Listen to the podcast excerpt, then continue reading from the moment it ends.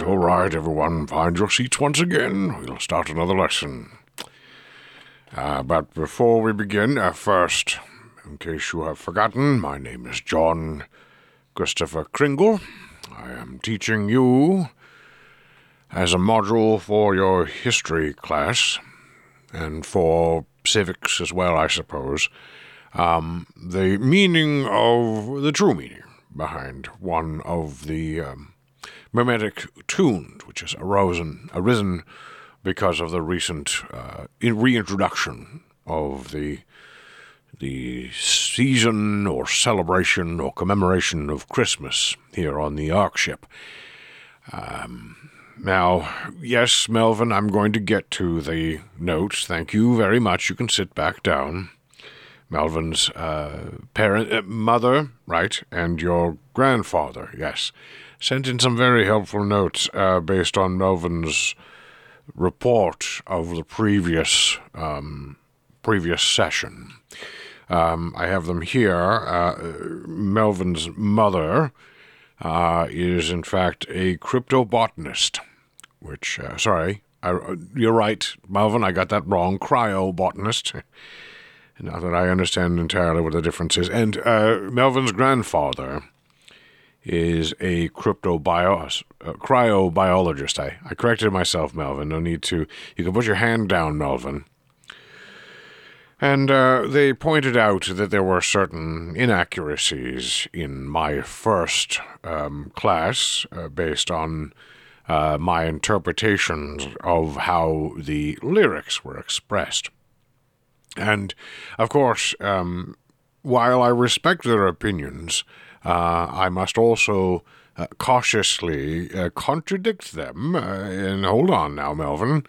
Your mother and your grandfather are, are nice people, I'm sure, and very educated in their field, but my field of paleo literature and also the occasional archaeotechnology examination um, deals with a different kind of truth than, you know, your parents are often engaged with.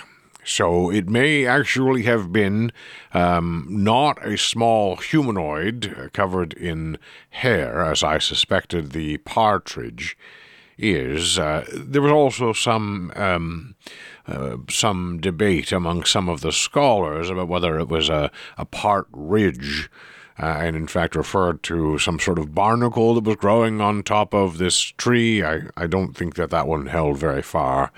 Um, the word does not seem to be a portmanteau that that uh, has survived in any other form uh, except for in reference to some sort of biological entity. But instead, um, instead of being a humanoid in form, it is in fact uh, uh, avian in form, uh, which is another form of of living creature. Um, most of you will not have heard anything of it. It will become relevant in today's lesson as well, but um, I was incorrect in calling it humanoid. It does not have a humanoid shape, but in fact an avian shape, and it was not actually stiff hair. It was feathers, which are not not entirely dissimilar from hair from some of the reading I was doing last night, but uh, I, I assume that um, that uh, Melvin's mother would, uh, sorry, Melvin's grandfather would agree um, with my rough estimation of it. And in terms of the pear tree, you're right, Melvin. Uh, your mother did send a specific note about the pear, pear tree, and apparently it was a it was a, a rigid plant that could produce uh, edible fruit. I know all fruit is edible. As you order it from the machines, the cornucopia delivers uh, fruit to you, and usually in cube form. Uh, this was different. It just grew. Um, yes, Samantha? No, no, Samantha. Not like mold. Your father and mother work in maintenance, don't they? Yes, well, okay. You would have heard all about that kind of growing thing. No, it's not that at all. It was something much more pleasant, which is why they would gift it to someone uh, on that on that um, occasion. So now, um, on the second day of Christmas, so saith the original lyrics, and uh, some of the translations are a little bit vague as to um, whether they were talking about actual day as in daybreak or whether they meant, you know, just sometime during that day. Anyway, on the second day of Christmas, my true love sent to me, and, and we'll, we'll talk more about the sentiment of true love and how it differs from uh, the sort of arranged uh, elements we have in society, which help to uh, continue the, the, the population as such. Yes, I'm sure I'll hear from your father, Melvin. He's a doctor, isn't he? Okay, well, we'll we'll deal with that at a later date. Anyway, there's the first line uh, on the second day of Christmas, my true love sent to me. Two turtle doves and a partridge in a pear tree. Now, we're going to see that this accumulation of uh, things, uh, in the original sense, I think that they were not talking about uh, the the repetition of these particular gifts on every subsequent day because it would lead to uh, a devastation in any sort of uh, supply circle to have such a tremendously multiplying uh, um, uh, a gift uh, delivery. So uh, we're going to assume that the partridge in a, in a pear tree, uh, referenced here and in subsequent uh, stanzas of this particular uh, oral repetition, are not actually new elements that are being added on, but rather are, are, elements that were previously gifted. And so we won't really address them. Um, it's, it's arguable, perhaps, that. Um, that it is a sort of re-emphasis and perhaps a reinterpretation of each of these things uh, in the, the, the guise of the the, the day, um, the the exact uh, interpretation of what each day itself actually means is another uh, quite uh, brisk subject at the moment.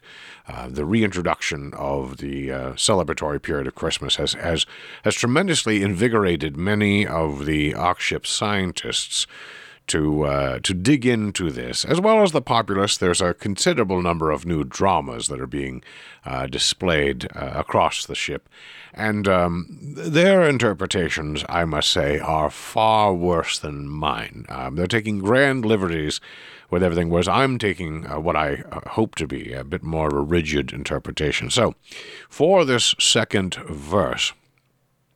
Uh, there is the introduction of something called a turtle dove. Now, uh, again, uh, I'm, sure your grandfather will be able to enlighten us, Melvin. Perhaps we should have your grandfather speak to the class on these things. But it is clear that this is some sort of uh, some sort of manufactured, uh, created creature. We have literature that um, references turtles, and uh, others that reference doves. Now, in this case, we do have the humanoid turtle, and we have the the, the avian dove again, another creature of that particular ilk. I was careful this time, Melvin, uh, with respect to your parents' notes to, uh, and your grandparents' notes to, um, to to do a little bit more interp- uh, uh, investigation as to the dove. Now, the dove was a symbol of peace, uh, and the turtle was a symbol of uh, of slowness and stability, and clearly this was meant to represent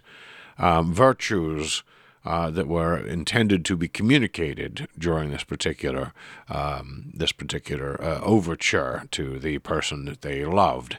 Um, it would be weird if they were literal literal creatures, and that is indeed the, the initial interpretation that most have taken that these were actual manufactured creatures that could both fly in the air and swim in the sea, had both a shell and um, and wings with the feathers. Um, but it seems as though the tight controls around some of the research and genetic engineering around the time would have prohibited it from being uh, um, a likely outcome. Now, whether there would have been less scientific methods of crossbreeding, we cannot know. Um, this does come from the prehistoric time, uh, sometime in the uh, 20th and 19th centuries. Most of this has been reinterpreted from, although there's evidence that this is actually even older than that.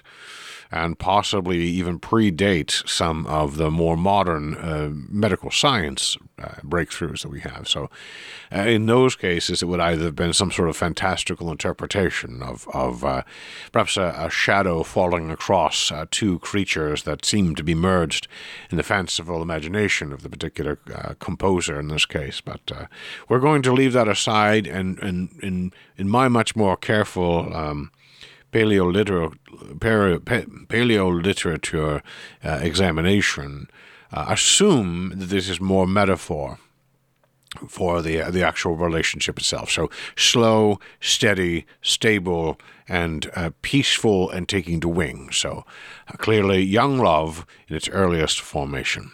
Again, we'll talk more about true love when we come to a particular day, which I think this will be a little bit more uh, relevant to.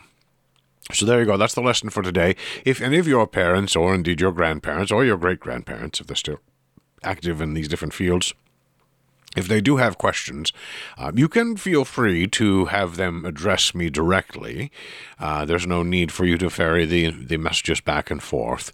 Uh, this is a, a, an examination in fantastical literature, so uh, while I, rec- uh, I recognize and, and welcome those particular criticisms, it's important to remember that this is mostly the domain of, of uh, of an interpretive fiction, uh, so forth. So, thank you for joining me at the library today. Thank you for your lesson. This is your, your second lesson in this.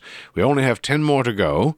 And by the end of all of this, I hope you'll have a proper interpretation of not only how this song has some uh, some translation issues uh, from the times it was created in, but also how it illuminates the thinking process of these odd people uh, from whom we are descended, but from whom we are very distant.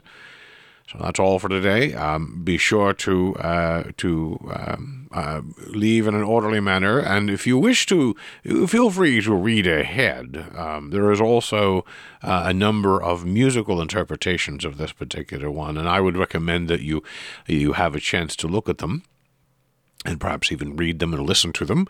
Uh, perhaps share them with your parents and your relatives in the family with much expertise, and I'm sure it will all go very well. Uh, till tomorrow, thank you very much, children, for attending.